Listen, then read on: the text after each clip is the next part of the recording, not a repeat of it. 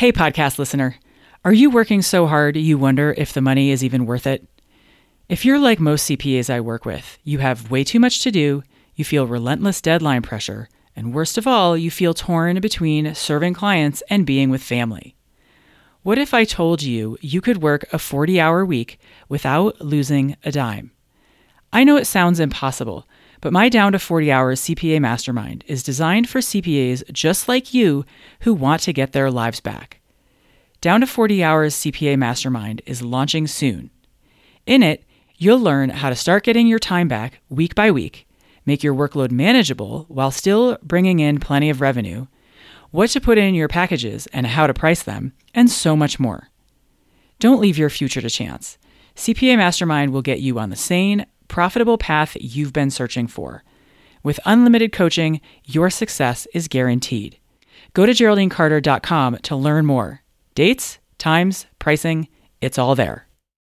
You know, let's say right now you're making $100 an hour and you, you know, like, ah, I'm leaving money on the table. I should charge more. If you just double it to $200 per hour, your existing clients are going to head for the hills. They're going to be like, well, on Friday, it was 100 an hour and on Monday it's 200 like what changed nothing and that's existing customers and then new customers I sort of already alluded to, they're going to go around and uh, talk to a bunch of people, get everybody's hourly rate, and pick the second cheapest one. So good luck with that. Welcome to Smart Strategy for CPAs, where I help you work less and earn more. My name is Geraldine Carter. My guest today is Jonathan Stark. Jonathan is a former software developer who is on a mission to rid the world of hourly billing.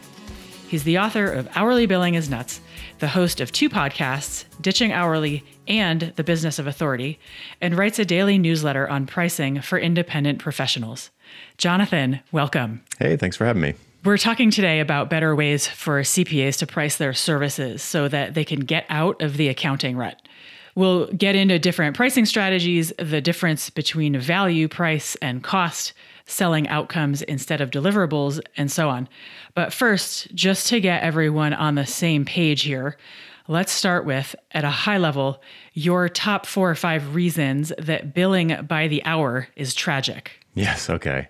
Yeah, I see it as a cancer on professional services. It prevents you from leveraging your expertise because if somebody buys an hour from you, it takes an hour for you to deliver it. And that's by far your main cost is your time.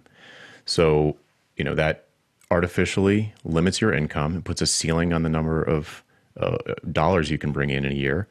Uh, it's really hard to scale up. If you do scale up at all, the strategies are very limited. You know, add headcount and mark up their time. So you're basically getting a bunch of people who are mini me, not as good as you, um, that you're renting out by the hour and taking a margin. That's really hard to scale up especially if that's not what you want to do and you're only doing it because you think that's the only path to growth. Uh, so that just creates bad bosses and, and, angry people. And you know, if you want to build a giant firm, then fine, that's great. And you want to be a manager and a leader, then fine, that's great. Go ahead and do it. And if you want to build people up by the hour, I'm not going to chase you down. But that's to me, that's not the only path. So you can. So it limits your income. It's uh, bad for the client relationship because you can get started before you even know what they really want to achieve. So you're just billing, billing, billing. Uh, this is really bad in the software space where it's like people don't spend the time upfront to really understand what the client's trying to achieve. So when they just start working, you don't find out until way late in the process that, wow, this isn't really going in a direction that's going to benefit us because no one talked about what's going to benefit them. So it allows you to get started working before you really know where you're going. It's like driving a cab without the person telling you where they want to go. You're just driving around. And you might be an amazing driver and you might be like hugging the curves and and you know just like getting through every red light. But if you don't know where the person's trying to go, you're just wasting their money. If you got to the the correct destination, it would be dumb luck. So that's another one. Another uh, another issue is that it misaligns the financial incentives between the, the buyer and seller. I mean, to put it bluntly, the longer it takes you to achieve something, the more money you make. And that's not what the client wants. The client wants it to cost less money and probably wants it done more quickly. I mean, that's just a bad, and I know everybody listening, they do, they're honorable and they don't pad their timesheets and they do things as quickly as they can. But financial incentives matter. And if you don't have a financial incentive to get faster at what you do, then you're not going to get faster at what you do You're not even going to think of things that would uh, allow you to deliver a high quality of service in half the time. Why would you even think of that? Why would you invest in tools that would allow you to go more quickly? Why would you even buy a faster computer? It doesn't make any sense. What what is the point of that investment? You should have a, you know, again, in the software space, computer speed has a huge impact on how long it takes you to do things. Similar to video editing and other things. Maybe not so much with CPAs, but you know, why would you buy a faster machine? Why would you buy tools that would allow you, you to go more quickly if that investment is going to directly result in a loss of money? I, I could go on and on. You know, why would you even why would you do any professional development? What's the point? You're just going to get better. It punishes expertise. The better you get, the less you make.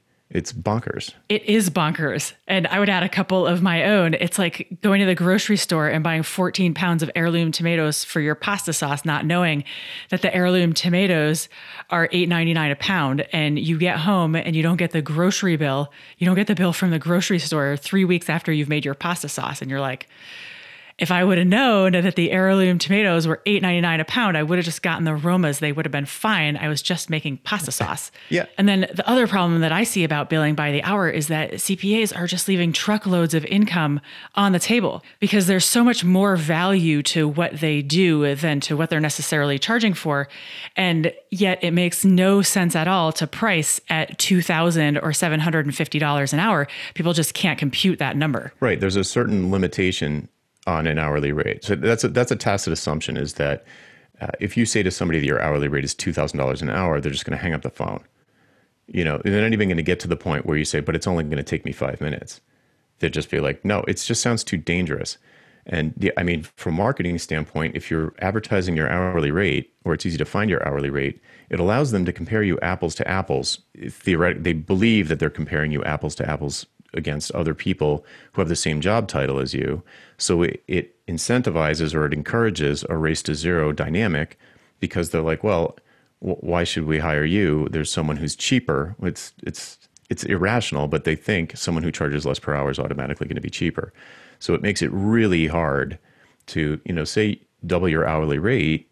You know, let's say right now you're making hundred dollars an hour, and you you know like ah, I'm leaving money on the table. I should charge more. If you just double it to $200 per hour, your existing clients are going to head for the hills. They're going to be like, well, on Friday it was 100 an hour, and on Monday it's 200. Like, what changed? Nothing.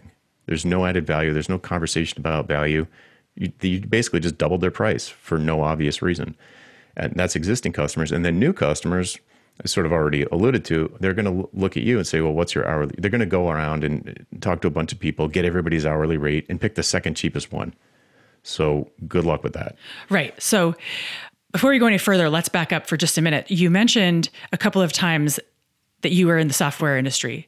So tell me how you became an expert on pricing and why should we listen to you? Yeah. So I've been, uh, let's see, in 2003, uh, 2003, I started at a dev shop. So it's like a boutique software development firm. Within a couple of years, I'd worked my way up to vice president. We had maybe 13 employees, 10 of which were developers. We billed them out at $150 an hour. Uh, didn't matter who you got, it was $150 per hour. And it occurred to me at one point that we were losing money on our best developer because he, we all knew who the best developer was. Uh, we were lucky to have him. He was a great developer and we paid him around $100,000 a year. And he would just burn through projects so fast. He'd do them right the first time. There was not a lot of rework. Uh, he was blazing fast. So we were probably breaking even on him, maybe losing money. And then we had this junior developer who was basically not quite an intern, a little bit bigger, better than an intern, but really junior, who had a great bedside manner, kept his clients perfectly happy, and would take four or five times longer to do anything. And so we're making way more money off of this sort of uh, lower tier resource, if you want to put it like that. And I just could not accept that. And I, but it took me weeks to figure out what the problem was. It, that's the insidious nature of hourly billing is you just don't question it. It's like water to fish. Like you don't question, you didn't decide, should I bill by the hour or some other way? You immediately, when you go solo, think, how much should I charge per hour? And it took me, it took me like a, weeks to figure out what the issue was.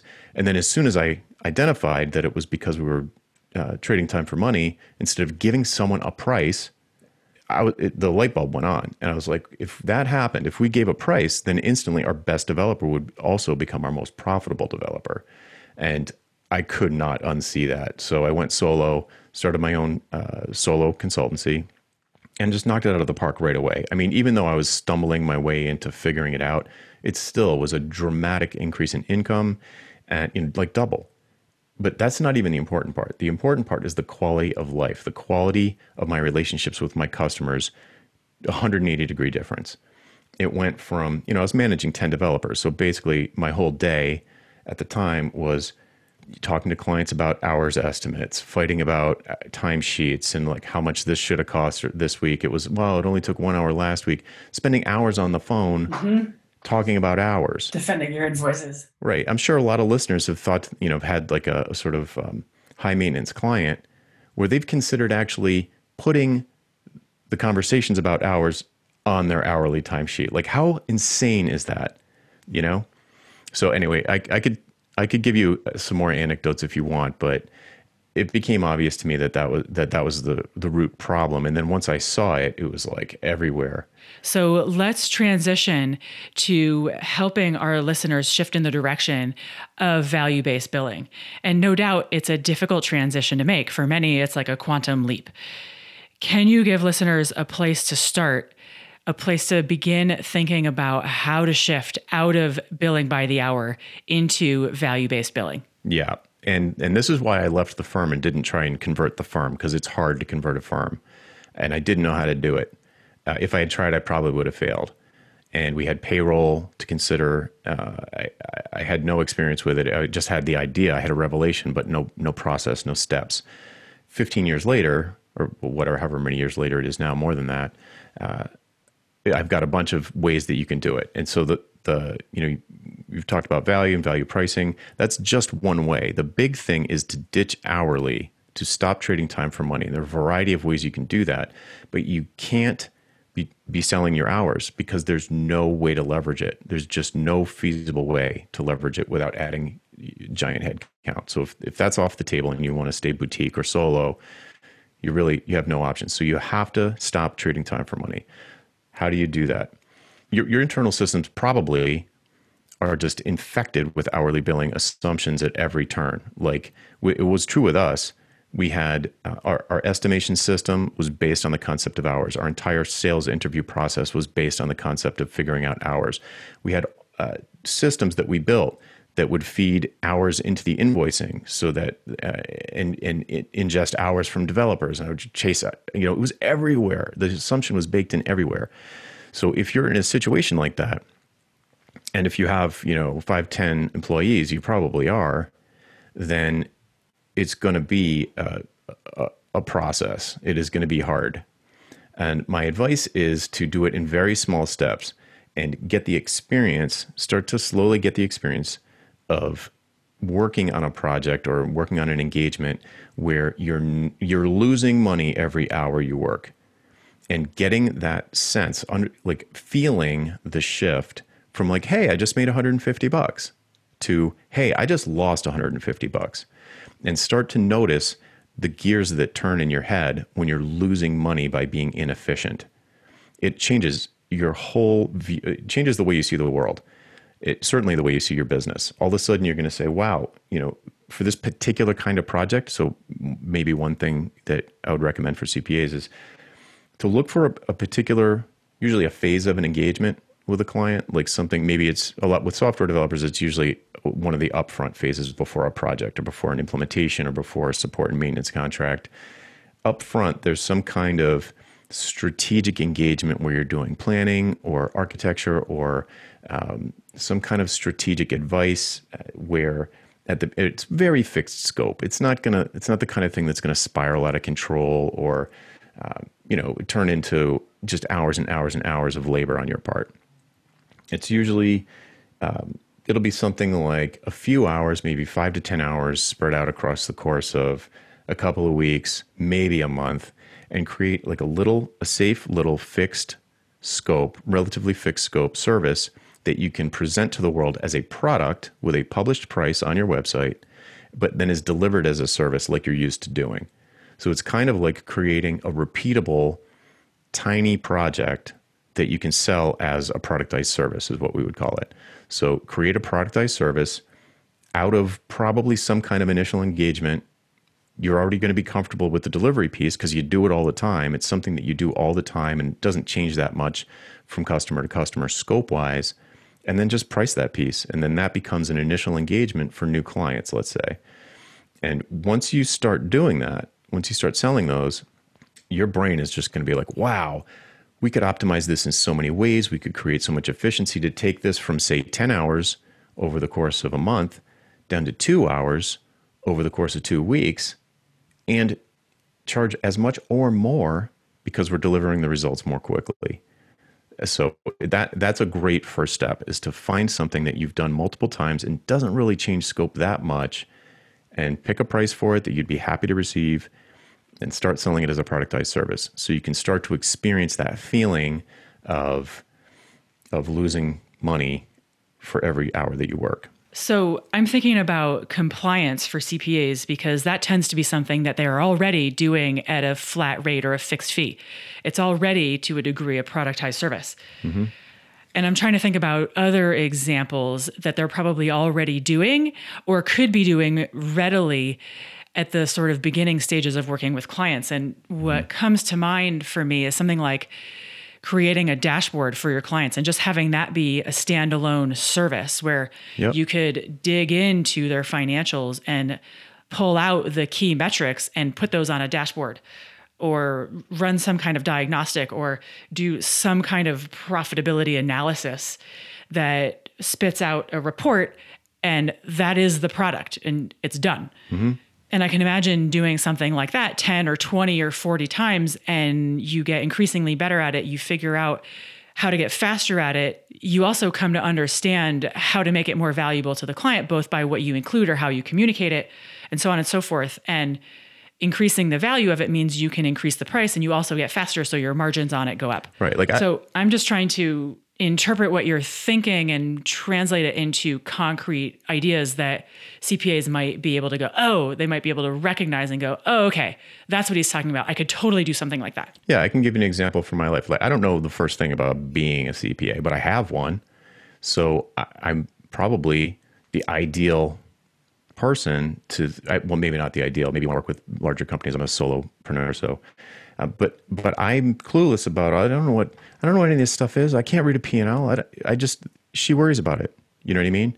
So when I think o- over the course of the relationship, there are basically three things that happen. So at the very beginning of the relationship, uh, my CPA helped me set up the business and set up my ledger and all of my QuickBooks stuff. Like I, I'm the, worst with that. Like I don't know what I'm doing. It was very scary. I felt that if I got it wrong, I was going to regret it for a long time. Very high value, and and so there's this arbitrage between my fear level, uh, my recognition of my own incompetence, and the high stakes, what felt like a high stakes situation. And then on the so it's very high. I'm holding my hand way up in the air, like my value, what it's worth to me, was really high. Now the cost side of the equation, almost any CPA that was halfway decent this is nothing for them. It's like a no brainer. It's it'd be embarrassing. They'd give it to a junior person. Anybody could do it. So the cost is really low to them. Maybe not anybody can do it, but it's certainly very, very easy compared to how hard it is to me. So there's this huge. I'm, now I'm holding my my other hand down really low. So the cost to the seller is very low. The value to the buyer is very high. The space in between those two numbers, if you apply numbers to them, is where any you could set the price anywhere in there. So if the value to me, if I would pay, let's say to me, I'd pay three thousand dollars to have someone who I trust to set up all of my stuff, pick how I should incorporate, do the research, decide if I should be an S corp or whatever else, an LLC, set up my books. Maybe I'm going to do my own books, but I just need someone to set them up. Tell me what software to buy. Uh, do all set it all up so all i mean i don't even i know so little about it that i don't i can barely even talk about it but i'm sure your listeners are like yeah yeah that's like super easy no brainer i could do it in two hours maybe maybe they have a template they, they can just send me that i open and boom there there's my whole setup done I mean, maybe it would cost, it would be worth $3,000 to me to, to trust that that's all set up right. So for CPA, they might think, I could do that in an hour. I'd do that for 200 bucks, 300 bucks. So there's a 10x differential between what it would cost them to do, the least amount of money they would accept to do the work, and what it's worth to me. So they could charge me, you know, if they want a no-brainer sale, they could charge me 500 bucks for it, and I'd throw money at them all day long. If they said 2,500, and it's going to take them an hour or two, I don't care if it's going to take them an hour or two. I'm like, yeah, take my money, do it. 2,500, that's $500 cheaper than I would have spent. And that's one example. I, have got some other examples that we could probably get to that I'll, I'll refer to, but there's there are different altitudes of engagement when you are working with a client. There's uh, and this one is sort of the strategic level. It's like a planning, a setup. Uh, it's short amount of time. It's a small amount of labor. It mostly is based on your experience, and it's it can be very high value to the right people. It's so easy for you and very high value to the right people. Let's come back to the altitude piece later. I want to touch on something that you said in there about the spread between cost and value. When I hear CPAs talking about cost and value and price, it sounds to me like they are conflating all three things. Yeah. And they are not one and the same. In fact, there's a long spread in between those things, or at least there can be. Right. And I want to talk about what it sounds like in the real world. So I pulled up some random CPA's website just to give us a sense of what it actually sounds like. So let me just read this off this person's website. Our monthly CFO services are valued at between $7,500 and $2,500 on average. This price varies based on the number and types of reports you want prepared, as well as the level of involvement of our CFOs.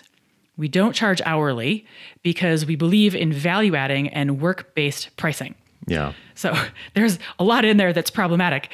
Why don't you take a crack at that? Well, first off, they it sounds disingenuous. Value is not a feature of the service. It's not a it's not a, um, a property of a thing. It's a perception in the mind of a potential buyer. So to say it's valued at is a stretch. You could say that on average, the kinds of clients we work with who are very specific would pay us as much as $10,000 a month. But that's that's very that's a stretch. I don't think that's what's happening here. I think what they're doing there is is trying to anchor high and then you know come in with a price that's lower than that. It's kind of like it's kind of like setting a re- retail if I set a retail price on my book it, I'm just anchoring high. It's like I can set the price at zero if I want. It's like a silly thing to say. It, it, it boils down to it's simple. It's simple. Value is the most a particular buyer in a particular situation would be willing to pay for a thing. It's the most they'd be willing to pay for a thing. And it changes from person to person, it changes from situation to situation. If you think about like buying a beer at a ball game or buying a beer at the store same person, but not willing to pay $8 at the store for one beer, but maybe at a ball game I would. So the value changes all the time. So to put the value in print without even talking to someone is extremely, it's a stretch. That's a stretch. The cost, on the other hand, is the least amount of money you would accept to do the thing or to, to part with the thing. So you've got, so that's what I was talking about before with, with when my CPA helped me set up my business I had a really high value. The most I would pay was, let's just say it was three thousand dollars. That's what it. The, that's the value. That's what it's worth to me. And only the buyer can say what the value is. Only the buyer. You're not. You, you're not allowed to tell the buyer what it should be worth to them. That's comical. You can tell them what the price is, and if it's lower than the value, it will be acceptable to them. So the price is that number that's in between the co- ideally it's in between the cost and the value. That's how you get an acceptable price. So the cost is the, the least amount you'd accept. The value is the most the particular buyer would pay, and the price, I, if you want it to be acceptable and you want everybody to be happy, the price needs to be in between those two numbers. And by the way, that's why people, clients hate hourly billing because it can they can make a buying decision, agree to pay, and then the number creeps, the price creeps up and up and up and goes past the value, like you said with the tomatoes. Yeah, yeah. You don't know how much you're paying in advance, which is a terrible way to do business. It's insane. My husband got stung by a couple of bees and he passed out and went to the ER. So we were pretty sure that he was allergic. But, you know, somebody recommended that he go to see the allergist. So he went to see the allergist to get tested to see if he was in fact allergic, which, Yeah. he, duh, obviously. And one visit to the allergist to test if he was allergic, and we got a bill for four grand. Yeah. I was like, wait, what? Yeah. It just strikes me as like if you want to piss people off, don't tell them how much you're going to charge them and just wait until after you've delivered the service and then send them the bill. I mean, it's like there's no more guaranteed way to piss people off than to have Yeah. the price far exceed the value. Yeah, go ahead and spring it on them, see what they think. Here's the thing, because people will object to that uh, in this way. They'll say, "Yeah, but my cli- but I bill by the hour now, and I hardly ever get your cranky clients." The the reason why is because it's a it's a coincidence that the final amount of money that changed hands was less than it was worth to the buyer. It's luck, and maybe you're really good at estimating. So when you give them an estimate, if you even do, it sounds like the allergist didn't. But if you give them an estimate up front, and you're good at estimating, and you're good at keeping scope creep from happening, then it can work. But you're but in that case, you're just leaving tons of money on the table. Like if you're that good at estimating, you're probably really experienced and you're probably prevented from raising your hourly rate to what it ideally would be and you get you get the the worst of both worlds. Or option two is that the price was higher than the value and the client paid you, but they were pissed off about the fact that they paid you, but they paid you because they knew it was the right thing to do. 100%. Yeah. And I think everybody's been there. I mean, if you've been in business for a couple of years, you've you've probably had at least one client that's been like, Oof, I really did not think it was going to be this much. And it's, is that good for the relationship? Uh uh No. And that that is a key piece of it. I'm glad you brought that up. You talk about trust in the relationship and this creates fissure, a fissure in the relationship where your client feels some degree of feeling betrayed. I mean, betrayed is a strong word. But it's not because you necessarily did anything nefarious. It's just because they didn't know or, or realize that it was going to cost that much. And so now you have a crack, a small one or a large one in the relationship. And and really the problem here is that in the profession in the profession they talk all the time about being a so-called trusted advisor. I mean, you hear it everywhere. You can't swing an umbrella without hearing you have to be a trusted advisor. And hourly billing does nothing to engender trust. And it's just one more reason that the profession needs to move off of hourly billing. Let me say one thing about that. Trust is a two way street. And billing by the hour demonstrates that you do not trust the client. You might feel like you trust the client. Well, if you really trust the client, give them a fixed price. Oh no, I'll, I'll lose money. I'll go out of business. They'll ask me to do things I didn't expect. Oh, you don't trust them? Like that, that drives me nuts. So that it's like, oh, I want to be a, it, like, sorry, you touched a hot button. I want to be a trusted advisor because I know where that's where all the money is, but I don't want to trust my clients because they're afr- because the seller is afraid that the buyer is going to abuse their time. Yeah, they're gonna, yes, they're gonna call me every five minutes. Oh, so you don't trust them? They're going to burn through all my time. I'm never going to be able to get them off the phone. There's no way I would give somebody access to my phone line and just give them permission to call me whenever they want. That would never work. Yeah. Yeah, I totally get it. That's not a billing problem. That's a client problem. Totally. Let's go to how to establish value. Because I think for a lot of people, this is tricky. It's quite squishy, it's undefined, and it's very new. So, talk to us about learning how to establish value. Sure. Quick background though I only do value pricing for projects. So I don't do value pricing for support and maintenance kind of services. And I don't do value pricing for strategic engagements that are essentially productized service. It's specifically for a project. What do I mean by a project? A project is a collaborative enterprise between you and the client that's designed to achieve a particular aim, has an outcome. It has a beginning, a middle, and an end. It's not ongoing monthly. That's not a project. That's a subscription. The way that you define the value is by, you know, you meet with a client in a sales interview. This has to be done in real time. It can't be done in any other way, uh, in my opinion, like over email, not when you're starting out. You need to talk to them and they're going to come to you and they say, "Hey, we're looking for a CPA for whatever reasons," and they're going to have a bullet points of stuff they want you to do, and you write all that down, and you say, "Great, okay, so." Um, what are you trying to achieve from this project? Because I could do this a hundred ways from Sunday, and I, I need to make a lot of decisions about what level of quality, where to place effort, how much training needs to be involved, how much onboarding, how much of your time I'm going to need. So, what is the larger context? Why do you need to do this? Why do you believe that you need to do this? What will happen if you don't do this? Why do you need to do this now? Why is it so urgent? Let's just put it off. This is going to take up your time. It's going to cost you a lot of money. So, why not just not do it? Can't you put it off for six months, study the problem, see if it goes away, see if it's really not as urgent as you think it is right now? And then finally, why would you hire someone expensive like me to do this? You can get a you can get a a bookkeeper anywhere, or you can get a CPA anywhere. Just go to Fiverr, go to go to TopTal or not TopTal. That's a software development thing. But go to go to um, I don't know. You tell me. There's probably some marketplace for CPAs. I guarantee you there is. Yeah. So TopTal or CPA Moms, there are plenty of marketplaces for CPAs. Like that's the way that that's the way the whole service industry is going. By the way, but that's a subject for another day probably.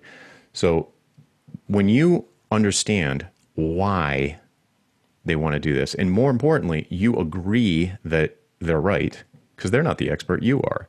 Maybe they don't even need this this thing that they think they want.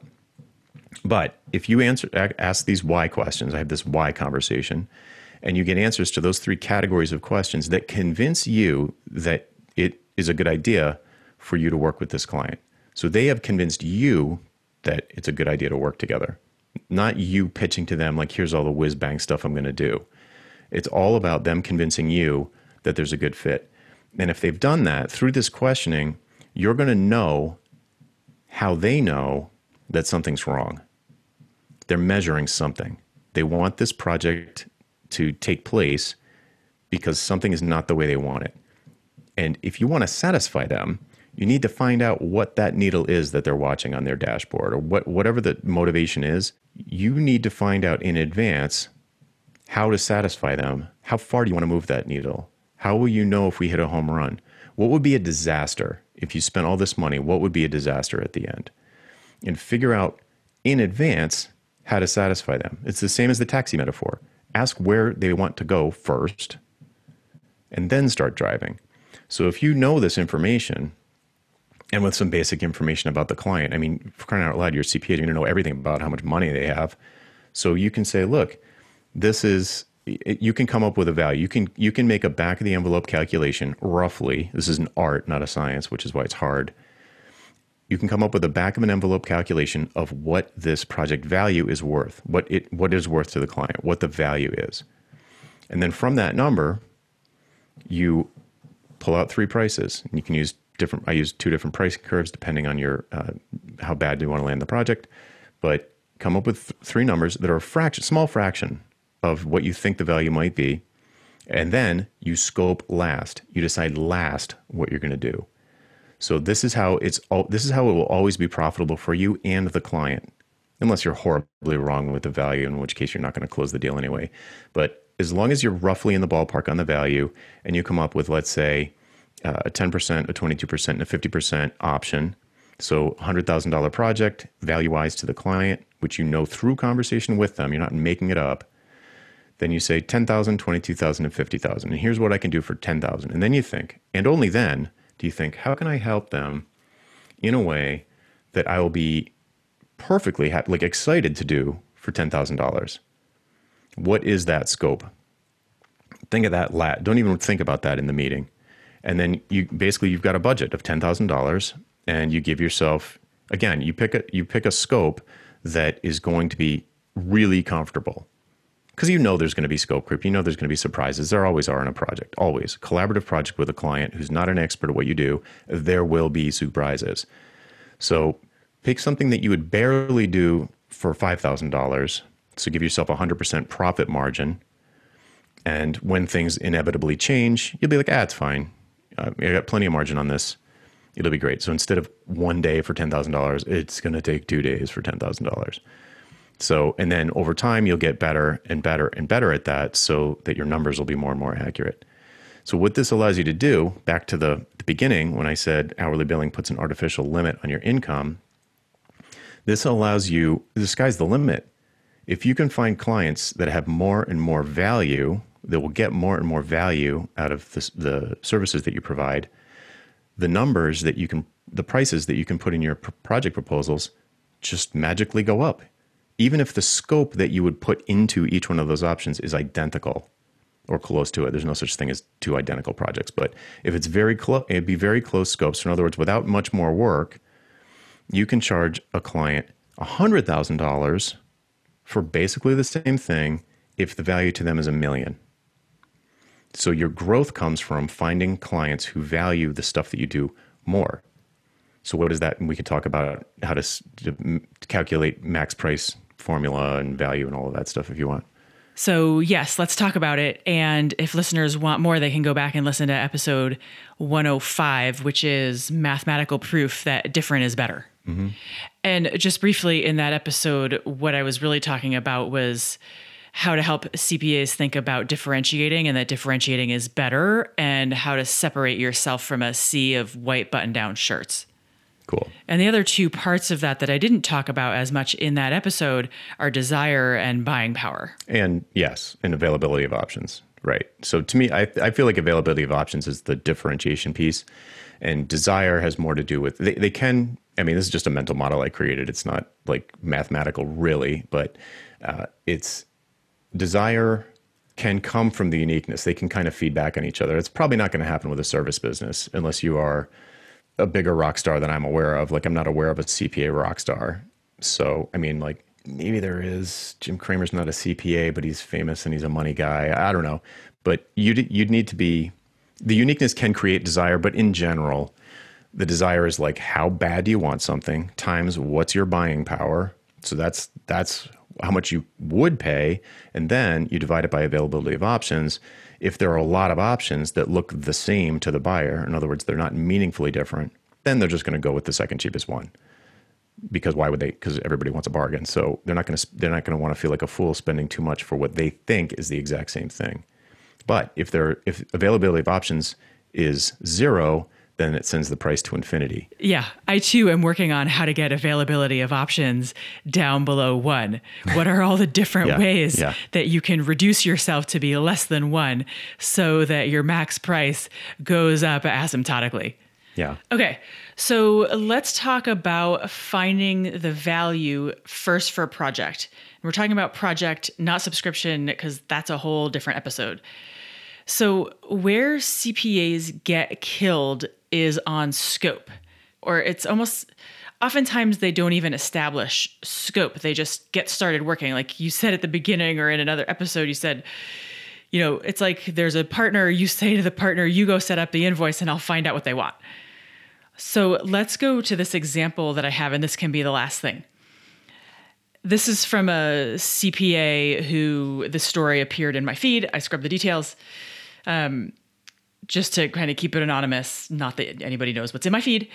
Um, but here's the story. She says, I'm having a hard time pricing a tax compliance project. And goes on to tell the story that basically um, this prospect hired some schlep of a CPA who screwed up and missed some significant depreciation. He prepared the taxes incorrectly that way for two years. She then went on to filed her own taxes and she followed his methodology on uh, TurboTax or whatever. Um, so she copied his screw up, replicated it for two more years. In the meantime, there was a significant inheritance, and that didn't get accounted for correctly. And so now this prospect is has five years of incorrect tax returns that basically need to be amended. Yeah in addition to having to do all the amended taxes, she now needs to pay fees and penalties and pay back taxes for what was done incorrectly. Plus, to add insult to injury, she needs to now pay a better CPA to do it all again correctly. Right. So there's that. And then, so she's wondering, like, how do I price this? But to top it all off, she says, this is my college roommate's sister. She says, I think I either need to lowball it yeah. or she'll freak out at the price. Yeah. Well, But how do I do that without screwing myself? Okay, so the simple way first is to find out from her what it's worth for her to have this fixed because she's not going to pay more than that. She's not. It's just, it's not going to happen. So, what is the most, what's the value to her to have this improved? What is the outcome that she's looking for? What is the outcome? Okay, define the outcome. What's the success metric? It sounds like that would be fairly easy to define in this particular case. It seems like a particular mess that needs to be cleaned up. Once you know that, it's the same process. You come up with three prices that are a fraction of that, and then you come up with a scope. Now, it is 100% possible, and this happens in software all the time, when some, you know, tire kicker comes along and says, "Hey, I want you to make a Facebook clone for me. I've got 300 bucks." The value can be lower than any possible cost to you.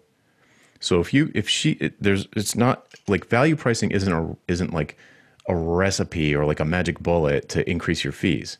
It just means that you'll always be profitable. So if she comes to you and says that I can't 5000 is the most I can spend, that's it. That is it. Okay, then that's what it's worth. So you need to come up with a $500 option, a $1200 option, and a $2500 option that you can somehow help her and you'll be happy to do it. Now, the, the emotional aspect here affects your cost. So the the cost you can so you can imagine a client who's just awful to work with. They're just mean and cranky, all caps emails all the time. That actually increases your cost of doing business with them. Mostly our cost is time, but there's also an emotional cost to working with bad clients. This is the reverse.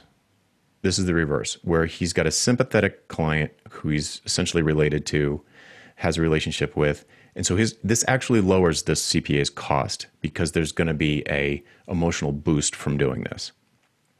So, in other put it another way, the amount of money they would take to do the work, the cost to them is actually lower than normal because they really want to help this person. So they're getting paid in an emotional way on top of the financial way.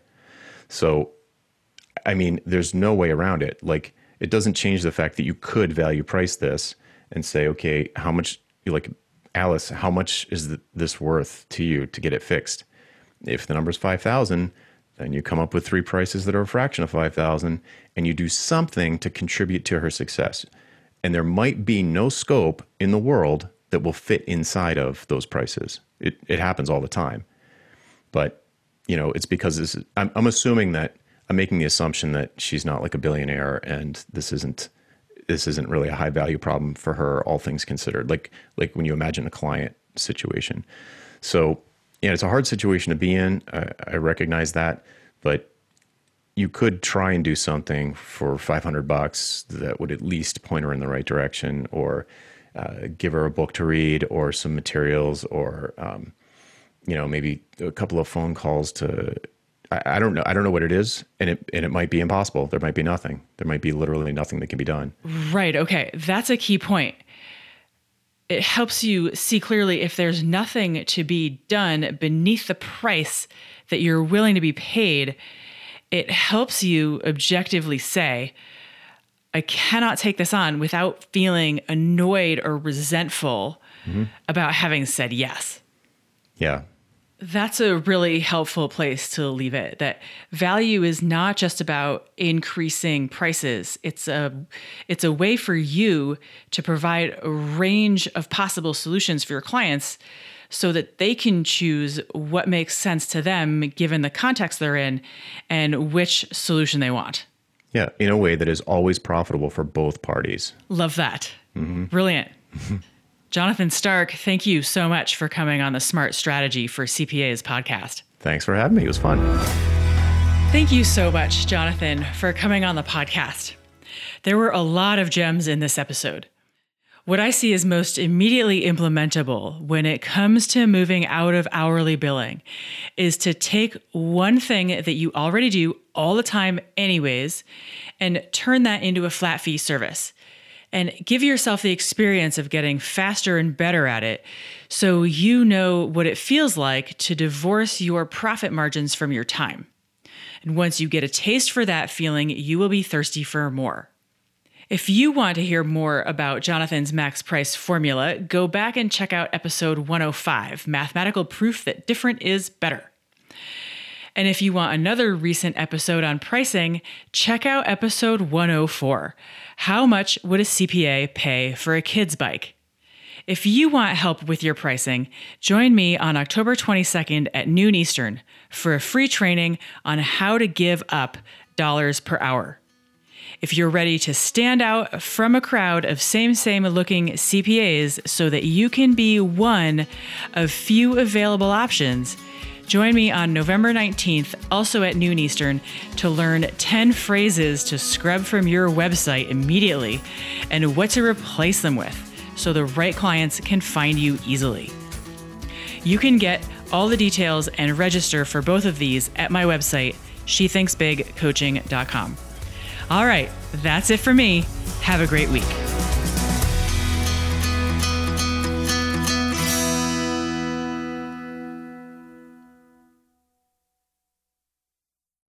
Hi again. Would you rather spend your weekends outside playing or at your desk? In Down to 40 Hours CPA Mastermind, we put an end to overworking while maintaining revenue. Go to GeraldineCarter.com to learn more.